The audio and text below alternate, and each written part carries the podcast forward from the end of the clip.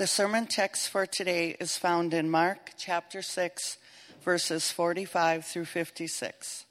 You can find this passage in the Blue Pew Bible on page 1533. Listen as I read God's word. Immediately, Jesus made his disciples get into the boat and go on ahead of him to Bethsaida while he dismissed the crowd.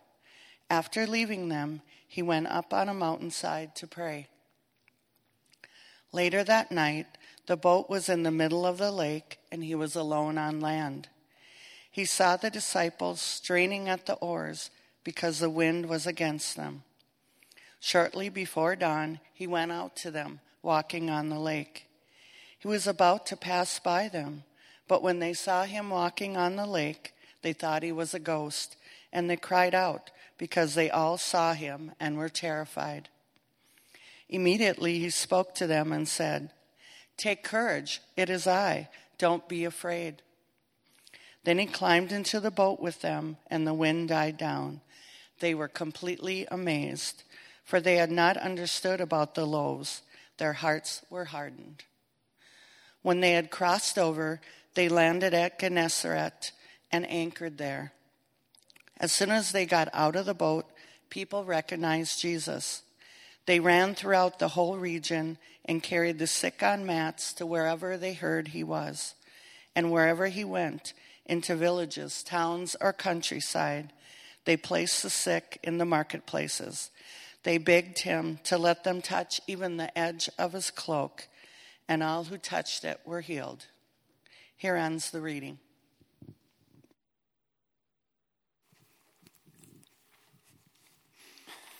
Good morning, everyone. Glad to be with you here today. If I have not had the chance to meet you, my name is John. I get to serve as the lead pastor here at Elmwood. As we come to this passage this morning, I want to invite you to join me in a word of prayer. And as we do so, I'm going to uh, just leave about 30 seconds of silence Silence is sometimes uncomfortable for us, as Benjamin mentioned earlier, the Sabbath and the, the busyness and the pace of life. Sometimes just sitting there in silence can feel somewhat awkward, and uh, yet it's good for us to sit in, uh, just sit in the presence of God. And so I want to invite you to take about 30 seconds of silence. I will pray, and then we will get into this passage this morning.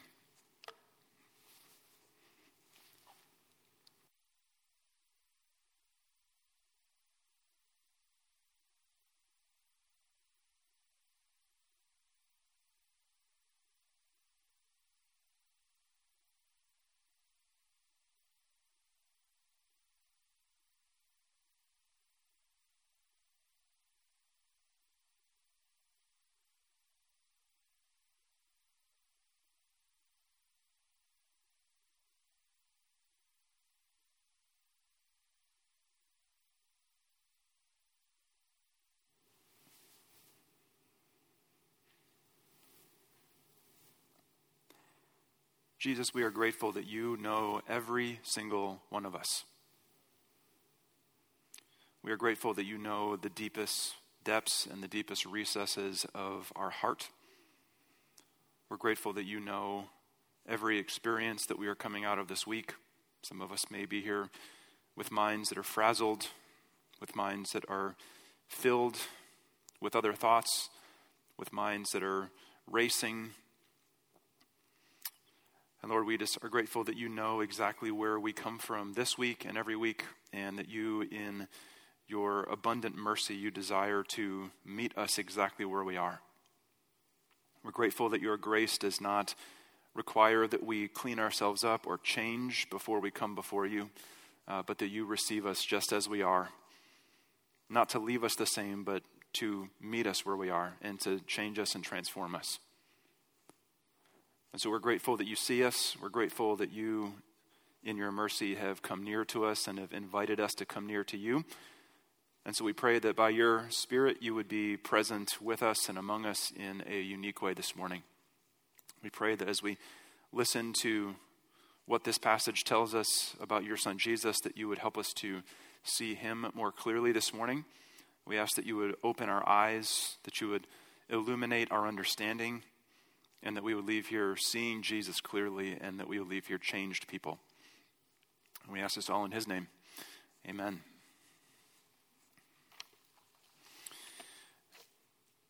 We all could tell stories that make us look really bad. Some of us have more stories than maybe the average person that we could tell that would make them look really bad. But the reality is that every single one of us could tell stories in which we look kind of foolish. Uh, maybe you have stories of uh, something that you did or something that you said that was uh, either really poorly timed or really insensitive or really unnecessarily hurtful or just something that just didn't turn out well for you, made you look really bad. Some of you would have stories of ways that you have handled, or you could say maybe mishandled, a certain situation. We have stories maybe of decisions that we've made, large purchases that we have made, or big life altering decisions that we have made that make us look bad. Some of us have stories of just super embarrassing moments that we wish no one would have ever seen, and yet there was like a crowd of people there, and it was public and it was visible, and we just look really bad, right? So we've all got stories that we could tell where we look kind of foolish and look kind of dumb. Uh, when I was in college, I decided, in my first year of college, I decided to buy a brand new car. It was a really bad decision. really bad decision. Uh, the car that I had at the time was, for the most part, functional. There were some repairs that needed to be done, and I was not particularly thrilled about the amount that those repairs were going to cost. So, uh, the totally, you know, in, in my totally rational, not impulsive way, instead of paying like this amount for some car repairs, I decided that I was going to go just purchase a brand new car for significantly more than those particular repairs would have cost. And then I drove the thing off the lot and it immediately lost almost half its value, right? Not a good decision. Really, the only consolation I have in that story is that at the time, my brain was not fully formed, okay? So that's, that's what I hold on to is like, you know, maybe it's not my fault doesn't really work that way, but that's what I tell myself. It helps me sleep at night to remember that, like, this was before my brain was fully formed and functional. And uh, so, anyways, that's a story from my life that makes me look really bad.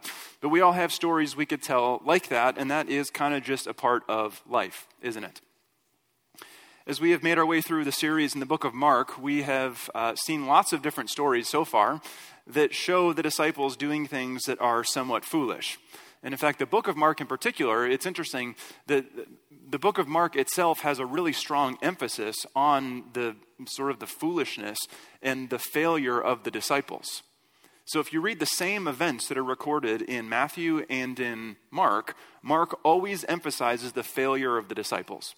And so we've seen a couple of these stories so far, but from this moment on in the text, it sort of picks up steam. And we begin to see more and more and more stories of the disciples, and they don't get it, and they don't see, and they don't hear, and they don't understand, and they don't exercise faith. And what's really hard about that is that if we are honest, we look at these stories about the disciples, and they are nothing more than a mirror for us, right? Because we look at their inability to see or hear or understand or exercise faith, and we see so much of ourselves in them. And so we see this sort of discouraging pattern of the failure of the disciples. But also, one of the things that we see throughout the book of Mark, and we see it in this passage, is we see God's insistence to make himself known in spite of human failure. In spite of all the ways that we as human beings don't understand, and we mess it up, and we don't believe, and we have all these sort of lapses in judgment, lapses in faith, in spite of all of those failures, God is insistent he is belligerent about making himself known to us. And so we get to see a picture of that this morning. So, as we look at this particular passage, uh, we're going to break this up into two scenes. And the first scene is titled Jesus Retreats to Pray. Very simple. That's just what we see is that Jesus retreats to pray. So, immediately after feeding 5,000 people with a few loaves and some fish, as we looked at last week, Jesus sent his disciples on ahead of him in a boat to the next town, and then he dismissed the crowd and then went up on a mountainside to pray. That's the second time in the book of Mark where Jesus strategically and intentionally retreats to pray. There's only three times in the entire book it tells us about Jesus praying. And so we know that these are given to us at strategic, sort of uh, fork in the road, crucial moments in Jesus' ministry. And the question is well, why does, why does Mark tell us that Jesus went to pray in these situations? And so Jesus retreated to pray. And what I'd like for us to do is look at uh, the first time Jesus retreats to pray, and then this, this time in chapter 6, and sort of put these two side by side, because I think they help us understand uh, both of them when we look at them together. So in chapter 1, Jesus was baptized by John the Baptist. And as he comes up out of the water, the heavens part, and there is a voice from heaven that speaks over him You are my son, whom I love. With you I'm well pleased. And the timing of that event is really, really important. Before Jesus lifted a finger to do anything in ministry, before he preached his first sermon, before he healed anyone, before he cast out a demon, before Jesus did anything, this word of affirmation of his divine identity was spoken over him.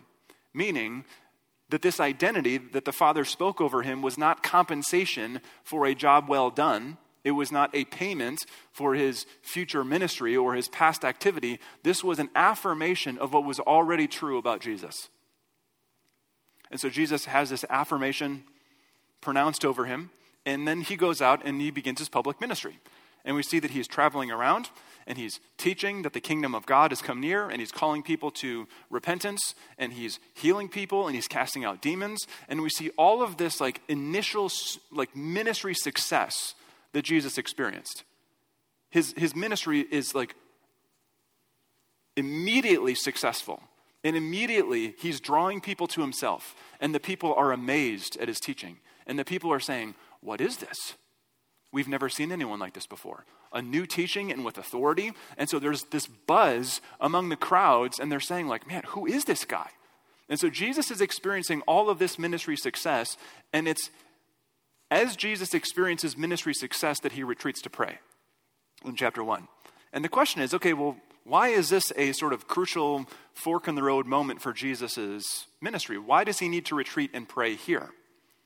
And I want to suggest that the reason Jesus retreated to pray was because of his ministry success. Because Jesus is in a place where the question that, that, that we have is will he listen to the voice of the Father or will he listen to the voice of the crowd? Will he listen to the voice of the Father that has spoken this identity over him? You are my son, with you I'm well pleased. Or will he listen to the voice of the crowd that is saying, We have never seen anyone like this before? What voice will he allow to sink deep down into his heart and shape his identity? And so Jesus retreated to pray in order to resist the gravitational pull of human affirmation. He retreated to pray in order to resist the gravitational pull of human praise and the applause that he's receiving and all the wonderful things that people are saying about him. So Jesus retreated to pray in order to do that. But then we come to a second time, Jesus retreats to pray in this passage. And we find again Jesus in another sort of crucial moment in his ministry. And again, the question is well, what makes this such a crucial moment in Jesus' ministry? Jesus has just sent his disciples on ahead of him, and he's dismissed the crowds. And scholars and commentators just notice how forcefully Jesus tells his disciples to leave. Listen to what it says in verse 45, where it says, Immediately Jesus made his disciples get into the boat and go on ahead of him. He didn't like politely ask them, he didn't suggest it, he didn't do any of that. He told them, Get into the boat and leave. It's very forceful. There's more going on here than meets the eye. Mark doesn't record all of the details of this event of the feeding of the 5,000 we looked at last week. But in the book of John, John includes a detail that really opens up our understanding of what it was that was happening after Jesus fed the 5,000. After Jesus fed the 5,000, in the book of John, it tells us Jesus, knowing that they intended to come and make him king by force, withdrew to a mountainside by himself. So, what's happening? Jesus fed the 5,000, and it resulted in the beginnings of a populist uprising. It began this little movement of people that were saying, okay, we have been awaiting a deliverer. We've been awaiting someone who's going to lead us in an uprising against our political enemies, the Romans, and is going to help us overthrow them so that the nation of Israel can be established like it was back in the glory days under King David and under Solomon before the wheels fell off. That's what we're hoping for. And then there's this man who's going around and he's doing miracles and he's healing people and he's casting out demons and he's announcing the kingdom of God has come near. And so, this is the man that we've been waiting for. He's the one who's going to lead us in this sort of uprising against the Romans. And Jesus forced his disciples to leave so that they didn't get caught up in the misguided understanding of this sort of populist uprising that was, that was happening. Jesus refused to let his disciples get sucked into that, so he forced them to leave, and then he went up on the mountain to pray. The first time Jesus prayed, the question was, will he follow, will he listen to the voice of the Father or the voice of the crowd? And the second time Jesus prays, the question is, will he follow the plan of the Father or the plan of the crowd? The plan of the crowd is he's going to lead an earthly political movement. He's going to lead us in victory over our political, physical enemies. But the plan of the Father was very different. The plan of the Father was that Jesus would suffer and give his life in place of ours. The plan of the Father was that Jesus, not his political enemies, would die. And that through Jesus' own death, a way would be opened for us to experience life in God's presence once again. And so there's two very different plans. Will Jesus receive the affirmation and the accolades and give in to what the crowd wants him to be? Or will Jesus follow the plan of the Father for him to suffer and to give his life and to die. And so the question when Jesus retreats to pray, Jesus retreated to pray in order to align himself with the will of the Father, in order to align himself with the plan of the Father for him to suffer. Another way of saying it is that Jesus retreated to pray, and in doing so, he resolved to accomplish our good. Because it was through his suffering that we would be God's grace would come to us, and we would be recipients of his mercy and his forgiveness, and would be brought back into the family of God. So, by aligning himself with the will of the Father to crush him and to suffer, Jesus resolved, he set himself on our good. That's what's happening when Jesus retreats to pray. And so, this is more than just some little like detail. It's like, oh, he retreated to pray, historical fact, let's move on. This is so filled with meaning, and it shows us Jesus' desire for our good. Jesus has resolved to accomplish our good, and that's why he retreated to pray. So, scene one, Jesus retreats to pray. Scene number two, Jesus walks on water. So, look with me, if you have a Bible, starting in verse 47. Later that night, the boat was in the middle of the lake, and he was alone on land. He saw the disciples straining at the oars because the wind was against them. Shortly before dawn, he went out to them, walking on the lake. He was about to pass by them, but when they saw him walking on the lake, they thought he was a ghost. They cried out because they all saw him and were terrified. Immediately, Jesus spoke to them and said, Take courage, it is I. Do not be afraid. Then he climbed into the boat with them, and the wind died down. They were completely amazed, for they had not understood about the loaves. Their hearts were hardened. I don't know about you, but when I read a passage like this, um, this feels really confusing. and there's all these questions of like, okay, how did Jesus see them like in the middle of the lake if he's on land?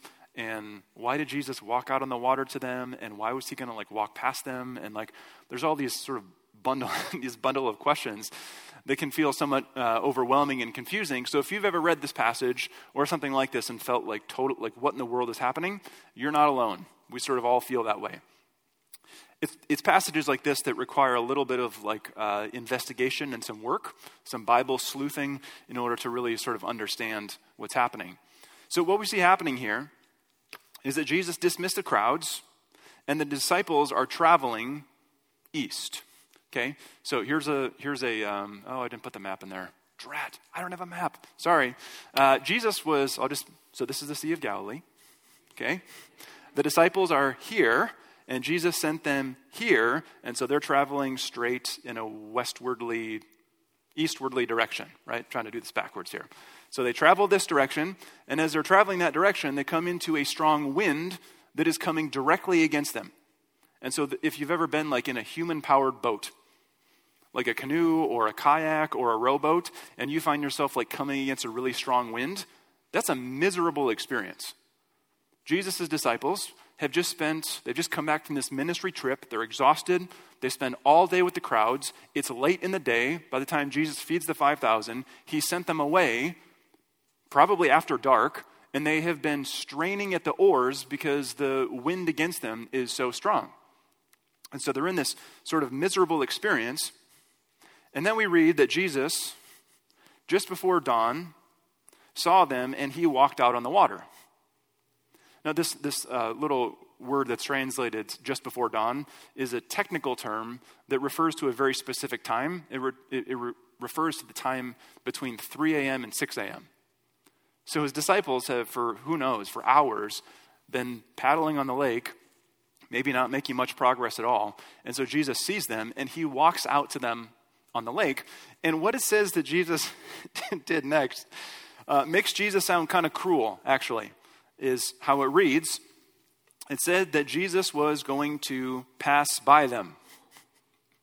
Now, if we take this phrase in isolation, it sounds like Jesus was like going to like walk by them and just like do his parade wave, right? Be like, "Hey guys, how you doing? Like, see you later." And it sounds like Jesus is just to like walk right past them, and that's cruel because they're like trying to, you know, fight against the wind for everything they've got, and Jesus is just like walking on the lake, chilling, like no problem at all. And so, it, it, if we take this in isolation, it seems like a really cruel thing that Jesus is doing. But this is the Bible, so we can't take anything in isolation, right? so, what's happening here is that Jesus is, once again, in a different way, he is revealing his divine identity to his disciples. So there's a couple places I want to take you just very briefly. Uh, the book of Job, chapter 9, verse 8, where Job is speaking of Yahweh, he's speaking of God, and he says, He alone stretches out the heavens and treads on the waves of the sea. So the picture here is that Jesus is doing what only God himself is able to do. It seems bizarre to us. Like, why would you choose to like walk on the water? Jesus is revealing to his disciples he's doing what only Yahweh can do. But there's a more important connection, actually, and that is to the book of Exodus, chapter 33. In Exodus 33, Moses asked to see God's glory. He asked to see and to enter into and experience the very presence of God. God replies to him and says, No one can see my face and live.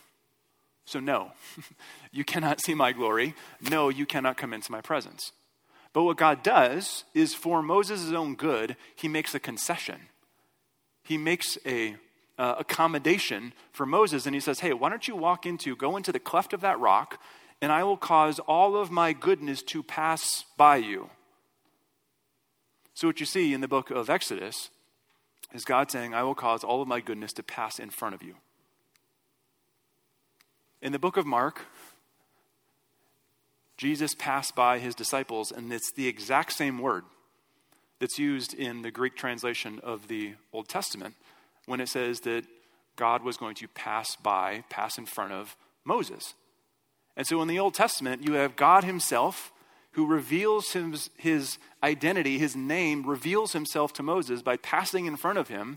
And then when Jesus goes to pass by his disciples, it's not saying he was going to like walk past them and just like keep going. It's saying he was intending to reveal himself to them. Again, he's doing what Yahweh does. He's doing what only God can do. He's treading on the waves of the water and he's revealing himself as God himself who's taken on human flesh. That's what he's revealing himself to his disciples as. So Jesus is revealing himself. His disciples, again, they miss the point. They see him, and, and this is like, you can kind of understand this, right? They're, they're rowing at like three, four in the morning, and they see someone walking on the water, and they're like, it's probably a ghost. I probably would not think, like, hey, that's likely a person, because that doesn't happen, right? So it, it's understandable to see them being like, hey, it's, it's like the, you know, the spirit of a dead person who's walking on the water. That kind of makes sense a little bit. But it says that they didn't understand. They thought he was a ghost. Jesus says, guys, it's me. He got into the boat. The wind died down. And it says they were amazed, for they had not understood about the loaves. Their hearts were hardened. So when Jesus did the miracle of feeding the 5,000 people, where there's a group of people in the wilderness and there's a miraculous provision of bread, the disciples didn't put it together that Jesus was revealing himself as the same God who in the Old Testament provided a miraculous feast of bread for people in the wilderness. They hadn't understood it. Their hearts were hardened. They were blind to what Jesus was revealing. And so Jesus comes and once again is insisting on revealing himself to his disciples. He doesn't say, you know, you guys are so dense. Can you not see and understand anything that I'm trying to say or show you? He doesn't get frustrated with them. He doesn't get angry. He doesn't say, fine. I gave you, you know, I'm not going to do this anymore. Every time I reveal my divine identity, you miss it. So, like, I'm done. He doesn't do that. No, he continually, over and over again, continues, insists to reveal his divine identity to his disciples and to us as well through these stories that we have recorded in our Bibles. So let's bring these two scenes together. So Jesus retreats to pray, and Jesus walks on water. When we bring these two things together, uh, are some really important things that we learn about Jesus. The first of which is this Jesus desires our good. As we see Jesus, he rejects the plan of the crowd to become an earthly political leader, to align himself politically with their hopes and dreams and accomplish what they wanted him to accomplish, he rejects that plan and instead resolves to accomplish our good by aligning himself with the will of the Father. So Jesus desires our good. The Bible tells us that there's two things that are true at the same time. On the one hand, in Isaiah 53, it talks about the suffering servant, who we know to be Jesus. And it says about the suffering servant that it was the will of the Lord to crush him. This was God's plan to crush the suffering servant. And the Bible also says Jesus willingly gave himself to follow the plan of the Father. Jesus was not some unwilling participant who needed to be dragged kicking and screaming towards the cross. No, in fact, what we see is Jesus is in the Garden of Gethsemane which is sort of put this in your put this in your mind for later. That's the last time in the book of Mark Jesus retreats to pray. As he's in the Garden of Gethsemane, up until the very last moment of his ministry in life, Jesus is aligning himself with the will and the plan of the Father. Jesus does not, in any way, shape, or form, want to endure the suffering and the agony of the cross, and yet, until his very last moment, he went out saying, If there's any other way, Please let this cup pass. But not my will be done, but yours. So, yes, it was the plan of the Father to crush him, and also Jesus willingly gave himself over to the plan of the Father to suffer for us. And what that shows us is that Jesus desires our good. Jesus went to the cross in order to suffer and to die in our place in order to accomplish our ultimate good, which proves once and for all that Jesus desires, he wants our good. He wants what is good for us. So that's the first thing we see, is that Jesus desires our good. The second thing we see, as we look at the second scene, is that Jesus has the ability to actually accomplish our good. Right? So the first time, Jesus retreats to pray. He's aligning himself, he's resolving to set himself on our good, and then he reveals himself as God, saying, I actually have the power and the authority to accomplish your good. Right? If Jesus has the desire for our good, and yet he has no ability to accomplish it, if Jesus wants our good, and yet he doesn't have the power to actually do it, what we're left with is sort of a bland form of sentimentalism. Right? Where all we're left with is saying, okay, look to Jesus and what he did, feel really inspired by that, and try harder. That's what we're left with. Look at Jesus, feel inspired or maybe feel guilty that you're not doing it that way, and then try harder. But that's not what we're given. Jesus has set himself on our good, and Jesus has demonstrated by revealing his divine identity that he actually has the ability to accomplish our good. When Jesus suffered and died, it actually did something. What this means that Jesus reveals himself as God is that, having risen from the dead, having demonstrated his power and his authority over sin and over death and over hell and over the evil one and over demonic spiritual forces, having demonstrated his authority over them, Jesus now has the authority to credit his victory over Satan and over death to us. He can do it because he's God himself. It means that Jesus, having ascended and being seated right now at the right hand of God the Father, in the position of authority and ownership and rulership and kingship over all things, he has the authority to distribute the gift of his Spirit to us, to wash us clean, to give us new hearts and make us alive to the things of God, and to guarantee that when Jesus returns and the earth is made new, we get to share in that inheritance. So Jesus not only just desires our good, Jesus is being revealed here as God Himself, who actually has the ability to accomplish our good. And so this is kind of the, I think to summarize what it is that we're seeing is this Jesus both desires our good and has the ability to accomplish it. As Jesus prays, as Jesus walks on the water, we're getting this picture that he not only desires our good, he actually has the ability to accomplish it. And again, what makes this so remarkable is that he does it in spite of the continual human failure of the disciples. Jesus desires our good in spite of our continual failures as his disciples. So, what do we do with this? Let me suggest just one uh, brief application for you. From this is uh, very simply spend time in Psalm 103. For some of you, this is uh, a psalm you're very familiar with. For others of you, this may be your first time reading it. Great. Spend time in Psalm 103 and do these specific things. Number one, worship. the words that open Psalm 103 Praise the Lord, my soul. All my inmost being, praise his holy name. Praise the Lord, my soul, and forget not all his benefits. And the rest of the psalm just recounts all of the benefits, all of the ways that God not only desires our good, but has demonstrated his good for us. And so just worship. Read the psalm and find yourself caught up in the worship of Psalm 103.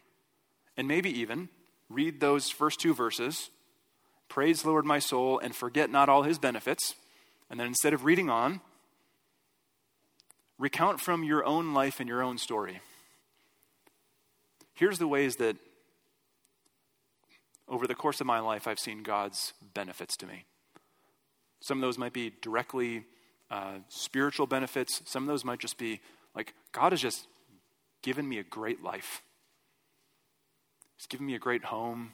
He's provided for all of my needs financially. I've not suffered much. Worship God for all of his benefits. And the second part of that is then also pray. And you can ask yourself the question in what situations do I need to trust when I don't understand? It's good news that Jesus not only desires our good, but also has the ability to accomplish it. And sometimes, knowing that, we then look at our circumstances and, and we say, doesn't always look like Jesus desires my good. It doesn't always look like he's set himself to accomplish my good. And so that's the part where we have to take this before God in prayer and submit those things to him and align ourselves with what we know to be true about who God is in the person of Jesus. He is for our good. He delights to give us every good thing we need. He's demonstrated that for us in Jesus. He's already accomplished the greatest good, the greatest need that we actually have. And so we get to not only worship, but then submit all of those areas where we feel that tension of I know this to be true, and my experiences seem to say something different. We get to submit all of those to Jesus, and we get to worship Him in response. So that's my encouragement for you this week is to spend some time in Psalm 103. And in the weeks to come, I might uh, ask that in some of our, we've been doing some open mic times before the sermon uh, most weeks. I might ask that uh, some of you would share if you've been able to spend time in Psalm 103. What is it that God is doing inside of you as you've meditated on that psalm? So just keep that in mind. Uh, I might be asking for that in the in the next few weeks. We get to come to the communion table today, and as we do each week, we get to remember and we get to celebrate the ways that God has not only verbally communicated his desire for our good, he's actually demonstrated it by giving us the greatest gifts, by meeting us in our deepest needs and bringing healing and renewal to those needs. And we get to remember and celebrate that as we take the broken body and shed blood of Jesus. We get to be reminded with physical bread and physical juice that Jesus desires our good and submitted himself to the will of the Father to crush him. And it was because he was crushed. That's the proof that Jesus loves us and desires our good and can accomplish our good. So, as we come to the communion table today, I want to invite you to take just a few moments of silence uh, for confession, for reflection, time for you just to sort of meditate on what you've heard this morning, and then we will come to the communion table and celebrate Christ together. So take a few moments of silence.